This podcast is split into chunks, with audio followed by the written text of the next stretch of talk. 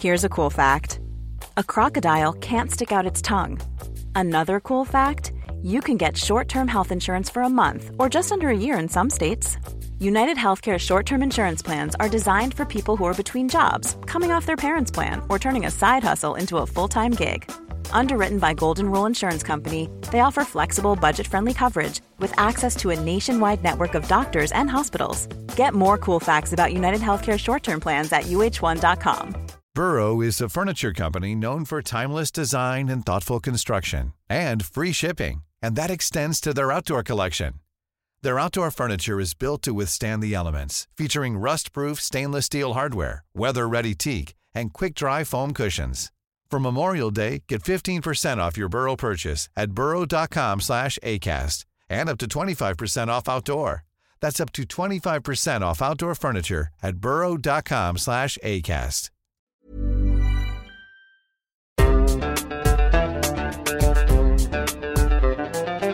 بودكاست صوت.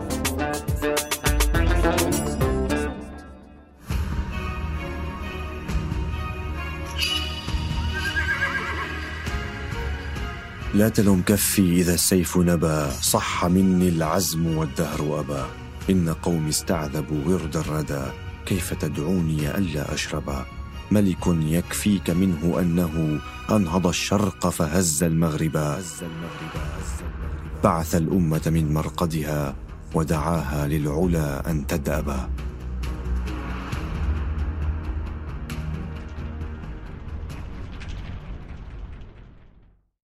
العنوان غريب بعرف. اليابان وروسيا وفوقهم شعر عربي. وبديت لنا الحلقة بأبيات شعر تقطر عروبة. سيف قومي وملك علا. معكم حق.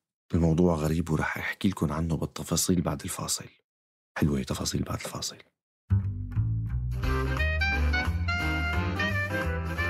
شو رأيكم يا شباب؟ نسميه من بيت؟ لا بالمرة سميه شجرة حبيبي من بيت يا شباب وين فكر حالك معك لا حول حق ولا. إلا بالله معك حق مزبوط بس لا ليش حتى أنت يا شباب، رأيك؟ عم أفتح؟ المعجم. شو رأيي أنا؟ آه، من بيت من مرادفات كلمة أصل وإذا أخذنا الأصل الجذري اللغوي أهلين وسهلين ومرحبتين ببودكاست من بيت من إنتاج صوت معي أنا بشر نجار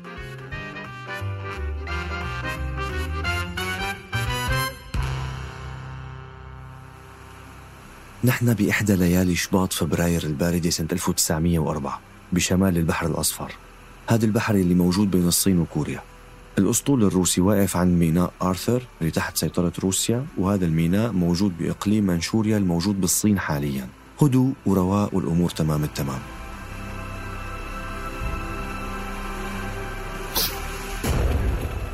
فجأة تهجم مدمرات يابانية على السفن الروسية وبتقصفها ومع القصف تبدأ الحرب الروسية اليابانية اللي بتغير التاريخ كله طيب شو جاب اليابان وروسيا على أراضي صينية؟ وليش هجموا اليابانيين عليهم؟ لجاوبكم على هي الأسئلة لازم نرجع شي خمسين سنة لورا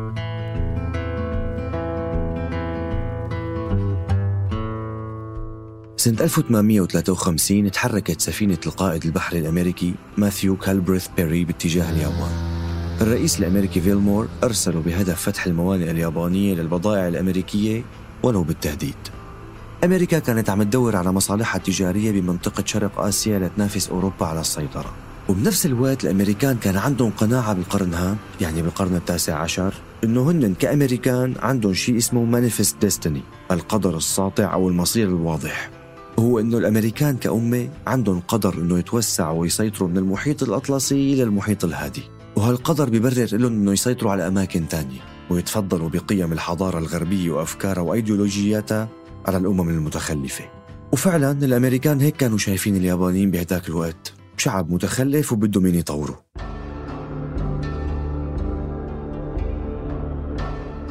الهولنديين حذروا اليابان من هالحركة الأمريكية. بس الجماعة الحاكمين واللي اسمهم توكوغاوا شوغنت كان عندهم سياسة الانعزال والانغلاق ومتبنينا من 250 سنة والوضع مستقر. كانوا عارفانين شو صار بحرب الأفيون اللي صارت بالصين وفهمانين خطر وصول الأمريكان. بس الأمريكان لما إجوا على اليابان خلوها تنفتح بالغصب على العالم تجاريا وسياسيا. وتسمح للنفوذ الغربي بالتزايد حتى أنه سفن روسية كمان وصلت على اليابان بعد فترة قصيرة. وكأنه كل الدول الكبيرة كان بدها شقفة من كعكة اليابان. التوكوغاوا شوغنت هي جماعة ديكتاتورية من العسكر أو الساموراي يلي حكموا اليابان لمدة طويلة كتير مئات السنين. والنظام الإقطاعي هو اللي كان مسيطر. وكانوا متبنين سياسة الانعزال اللي حكينا عنها واللي كان اسمها الساكوكو بعد الانفتاح اللي صار بلشت تطلع أصوات وجهات يابانية تانية مو عاجبة الوضع. ناس كان بدهم تطوير لنظام الحكم كان بدهم يغيروه ويعملوا انفتاح أكبر على الغرب. وبالمقابل كان في ناس متضايقين من النفوذ الغربي بالبلد. كل هالشي دفع باتجاه الفوضى يلي انتهت بسقوط المجموعة العسكرية الحاكمة بين عامي 1867 و 1868 وإجا محلها حكومة إمبراطورية تانية بقيادة الإمبراطور ميجي. ومعه بديت فترة ميجي الشهيرة باليابان.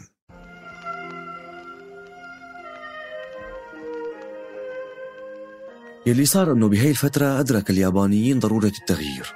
حسوا إنه لازم يحاولوا بقى يواكبوا التطور اللي عم يصير بالعالم. والتطور بالنسبة لهم كان بيعني تبني النموذج الغربي. ومن أولى القرارات اللي اتخذوها هو إرسال بعثات طلاب لأوروبا وأمريكا لحتى يتعلموا كل أنواع العلوم. وبنفس الوقت جابوا مستشارين أجانب من عدة بلدان من بريطانيا وفرنسا وأمريكا وألمانيا. وبديوا يشتغلوا على بناء المؤسسات بالدولة مثل المحاكم ومباني البريد والسكك الحديدية. يعني كان الهدف هو تطوير سريع للبلد. حاولوا يحققوا خلال 40 سنة التطور اللي حققته أوروبا خلال 400 سنة. والأهم قبل كل هدول هو تحديث الجيش. بالفترة السابقة تبع توكوغاوا طبقة من الساموراي كانت عم تقود الجيش. بينما بفترة ميجي صار الجيش حديث ومنظم ومكون من ناس عاديين مو بس ساموراي. واللي شاف فيلم الساموراي الأخير The Last Samurai تبع توم كروز بيفهم تماما عن شو عم يحكي.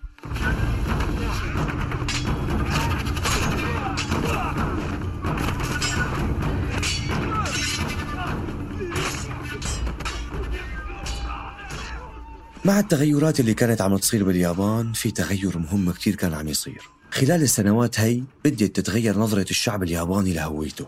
العادات والتقاليد القديمة باليابان كانت بتشبه بشكل أو بآخر الصين وثقافتها المهيمنة بشرق آسيا. والثقافة والأفكار الجديدة اللي كانت عم تجي من الغرب عم تنتشر.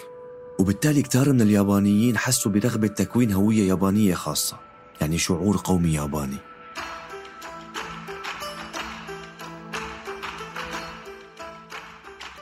وخصوصا إنه بهديك الفترة كان الفكر القومي منتشر بكتير مناطق من العالم.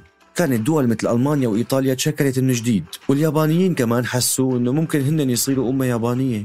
إلى كيانها وهويتها لهم قومية يابانية خاصة وأنه اليابان ممكن يكون لها وزن بالمنطقة ونفوذ. وفعلا فاتت اليابان بحرب بحرية مع الصين بنهاية القرن التاسع عشر بال 1890 الحرب هي كانت صراع على السيطرة وتوسيع النفوذ بكوريا يلي كانت علقانة بالنص وانتصرت اليابان على الصين والانتصار كان دليل على التطور العسكري والتكنولوجي اللي وصل له الجيش الإمبراطوري الياباني اللي بالنهاية انعمل على الشكل الغربي وبمساعدة مستشارين غربيين.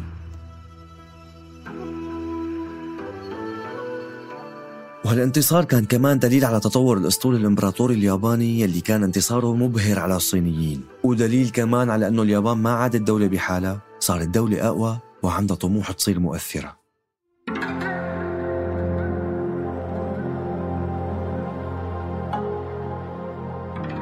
وهيك انتهى القرن التاسع عشر بتطورات كبيرة باليابان وخصوصا على المستوى العسكري وقربت الحرب اللي بديت فيها الحلقة واللي صارت بسنة 1904 أما الإمبراطورية الروسية فكان لها حكاية مختلفة تماما. أول سؤال ممكن يخطر على بالك صديقتي المستمعة إنه شو كان بدها روسيا بمكان بيبعد أكثر من 6000 كيلومتر عن موسكو؟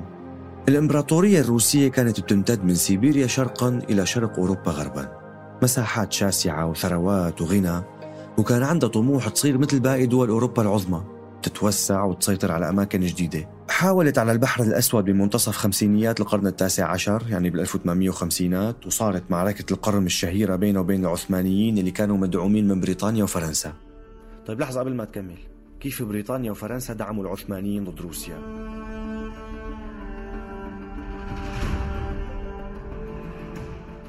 روسيا والدولة العثمانية كان صار لهم عشرات السنين عم يتحاربوا. والكفة كانت راجحة للروس. يعني كانوا عم ينتصروا وياخذوا أراضي من العثمانيين. هون حسوا بريطانيا وفرنسا بالخطر. خافوا تقرب روسيا على مناطق نفوذهم خصوصا بريطانيا يلي كانت تخاف كتير على أهم وأغنى مستعمرة بالنسبة لها الهند. لهيك كنا دائما نلاقيها عم تسكر الطريق على روسيا إن كان هون مع العثمانيين وإن كان بآسيا الوسطى. وهيك تحالفوا الفرنسيين والبريطانيين مع العثمانيين ضد الروس. لأنه قالوا بوقتها أنه خلي الدولة العثمانية الضعيفة موجودة لتعمل عازل بين مناطق نفوذنا والروس. أحسن ما تنهزم الدولة العثمانية ويصيروا الروس جيراننا. بس بعد هزيمة الروس بحرب القرم حست روسيا أنه ما عاد لها خبزة بهالمنطقة فتوجهت شرقا. قالت إذا أموري مو سالكة بالغرب ليش لحتى ما أروح على الشرق؟ بديت بالسيطرة على آسيا الوسطى بال 1860 وكملت باتجاه جنوب سيبيريا وشمال الصين. وهنيك فاتت على إقليم منشوريا هذا الإقليم اللي بيطل على البحر الأصفر واللي موجود بين الكوريتين حاليا والصين وموقعه استراتيجي جدا.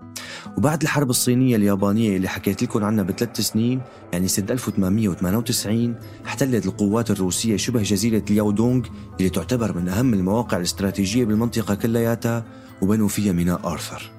هون بلشت تحس اليابان بالتهديد. روسيا أخذت مكان استراتيجي مهم كتير قريب على اليابان وأقرب على كوريا. وشوي شوي بدت تتمدد روسيا ودخلت على كوريا وتحولت علاقتها بالمنطقة مع اليابان من تجارة وبس لمغامرة توسعية استعمارية بالمنطقة. ما قدرت على الغرب عم تحاول بالشرق. هون بديت الأمور تتوتر بين البلدين. طبعا الروس كانوا يعتبروا اليابانيين شعب متخلف وبربري. أحفاد القبائل المغولية المتوحشة اللي احتلت مساحات واسعة من روسيا من زمان. بالتالي الروس ما حسبوا حساب اليابانيين من الأساس. توسعوا بشكل سريع بمنشوريا وبعدها بكوريا. وتوترت الأمور كتير. ليش؟ لأنه اليابان مثل ما حكينا كانت عم تحس حالها صارت دولة قوية. سكتت على سيطرة روسيا على منشوريا على مضض. بس ما فيها تسكت على موضوع كوريا لأنه هي كمان كان بدها يكون عندها مناطق نفوذ. وهيك ببداية القرن العشرين وبالتحديد ب 8 شباط فبراير من سنة 1904 شن الأسطول الياباني هجوم مفاجئ على الأسطول الروسي بميناء آرثر وهزموا وسط ذهول الروس. بوقتها تحرك أسطول روسي من أوروبا باتجاه المعركة ليساند الباقي بس لبينما طلع وفتل نص الكرة الأرضية وصل بعد سبع شهور. إيه حرفيا بعد سبع شهور. بعد ما كان اللي ضرب ضرب واللي هرب هرب. ومع ذلك هذا الأسطول إجا ومر من مكان ضيق قريب من مناطق نفوذ اليابان لحتى يوصل بسرعة. وهون كانوا كمان اليابانيين عاملين كمين ودمروا الأسطول كلياته.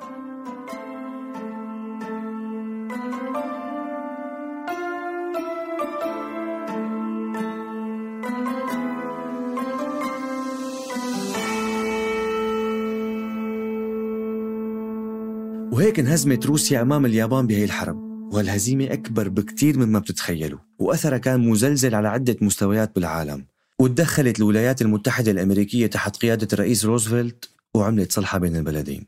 مبدئيا أول شيء روسيا كمان حست أنه ما عاد لها خبزة بالشرق فتوجهت للمكان الأخير اللي بقيان له اللي هو منطقة البلقان اللي بتعيش فيها شعوب سلافية يعني من عرق سلاف نفس العرق تبع الشعب الروسي وبدت تحارب العثمانيين وتتوسع هنيك. تاني شيء انتصار اليابانيين أول شعور القومي عند الشعب الياباني. صاروا يحسوا أنه فينا نحن كيابانيين ننتصر وننجز ونفرض كلمتنا على إمبراطورية غربية عظمى. وبديت تزيد عندهم أفكار الموت دفاعا عن الوطن واللي طورت لشفناها بالحرب العالمية الثانية على شكل كاميكازي يلي بينتحر بطيارته بأنه يقودها ليفجرها بالعدو ويموت بشرف. ثالث شيء هزيمة روسيا كانت إحدى أسباب ثورة صارت فيها سنة 1905 وعملت تغيرات سياسية بالبلد. رابع باشتان وهذا الباشتان كتير مهم هي أنه كانت أول مرة بتنتصر فيها قوة غير غربية على قوة غربية من زمان كتير. يعني الأوروبيين حسوا بخطورة الموضوع أنه اليابان الدولة الشرقية تطورت لدرجة انتصرت على روسيا الإمبراطورية الغربية. وهالشي ولد خوف بهي الدول. صار يقولوا أنه في مصايب جاية من اليابان والصين بالمستقبل وأنه لازم يخافوا منهم ويجهزوا حالهم لمواجهتهم مواجهة الخطر الآسيوي. خامس شيء اليابان صار عندها طموح بأنه تصير قوة عظمى وإلها سيطرة أكبر وأوسع بعد ما زادت ثقتها بنفسها. وهالنفوذ توجه لشرق وجنوب شرق آسيا وللمحيط الهادي. ومين نفوذه قوي بالمحيط الهادي؟ أمريكا. أمريكا يلي اليابانيين ما كانوا مسرورين منها أبدا لأنه بنهاية الحرب الروسية اليابانية هي اللي عملت الصلح وكتبت الاتفاقيات. وبالاتفاقيات رجعت الأمور مثل ما كانت مع أنه كان النصر الياباني واضح تماما.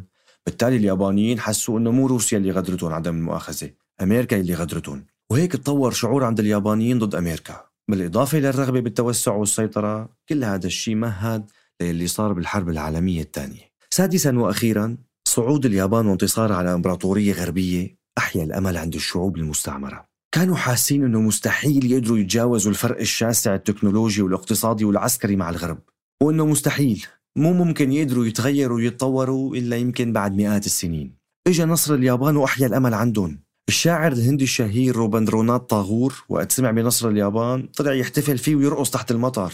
وعنا بالمنطقة العربية بمصر خصوصا. الكاتب والسياسي مصطفى كامل ألف كتاب اسمه الشمس المشرقة عبر فيه عن إعجابه بالتجربة اليابانية والتطور الكبير مع محافظتها على الهوية اليابانية. وقال أنه لازم مصر تمشي على نفس الطريق بتطور التكنولوجي والعلمي والعسكري. وتمنى أنه السلطان العثماني عبد الحميد يمشي على نفس الطريق تبع الإمبراطور الياباني ميجي. ويطور السلطنة لحتى يخلص من التبعية للغرب. وحكى عن نصر اليابان على روسيا واعتبره نصر لكل شرقي وأنه النصر رح يلهم المصريين. ولازم يطبقوا التجربة اليابانية سياسيا وعسكريا بمصر لحتى ينهوا الاحتلال البريطاني. والشاعر المصري حافظ إبراهيم نظم القصيدة اللي بديت فيها حلقة اليوم. والملك اللي حكيت عنه هو الإمبراطور ميجي والأمة هي الأمة اليابانية. وفي بيت بيقول أنا يابانية لا أنثني عن مرادي أو أذوق العطبة كل هالكتاب والشعراء من الدول المستعمرة شافوا الأمل بالتجربة اليابانية. رجعت لهم الإيمان بأنه شعوبهم ممكن تتطور وتغير واقعها ويمكن حلموا أنه بعد 100 سنة رح يكون الوضع أحسن بكتير. واليوم بعد أكثر من 100 سنة وبعد حربين عالميات وقنبلتين نوويات نزلوا باليابان وهزيمة نكراء بالحرب العالمية الثانية بنشوف إنه اليابان قدرت ترجع تتطور وتصير الاقتصاد الثالث على العالم وواحدة من أكثر دول العالم تطورا. بينما دولنا يمكن وضع الحالي أسوأ من وضعها قبل 100 سنة. والسؤال بيبقى إنه شو هو السبب؟ هل العطل فينا ولا بالإمبراطور ميجي تبعنا؟ على حسب ما بعرف الشعوب كلها مثل بعضها. وفهمكم كفاية.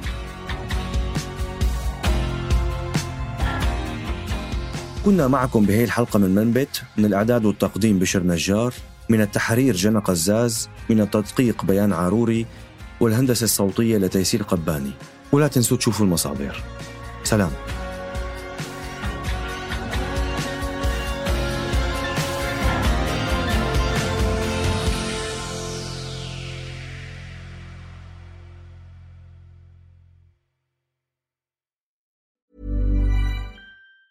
Planning for your next trip? Elevate your travel style with Quince. Quince has all the jet setting essentials you'll want for your next getaway, like European linen, premium luggage options, buttery soft Italian leather bags, and so much more. And it's all priced at 50 to 80% less than similar brands. Plus, Quince only works with factories that use safe and ethical manufacturing practices. Pack your bags with high-quality essentials you'll be wearing for vacations to come with Quince. Go to quince.com slash trip for free shipping and 365-day returns. Even when we're on a budget, we still deserve nice things. Quince is a place to scoop up stunning high-end goods for 50 to 80% less than similar brands. They have buttery soft cashmere sweaters starting at $50, luxurious Italian leather bags, and so much more. Plus, Quince only works with factories that use safe, ethical, and responsible manufacturing. Get the high-end goods you'll love without the high price tag with Quince. Go to quince.com slash style for free shipping and 365-day returns.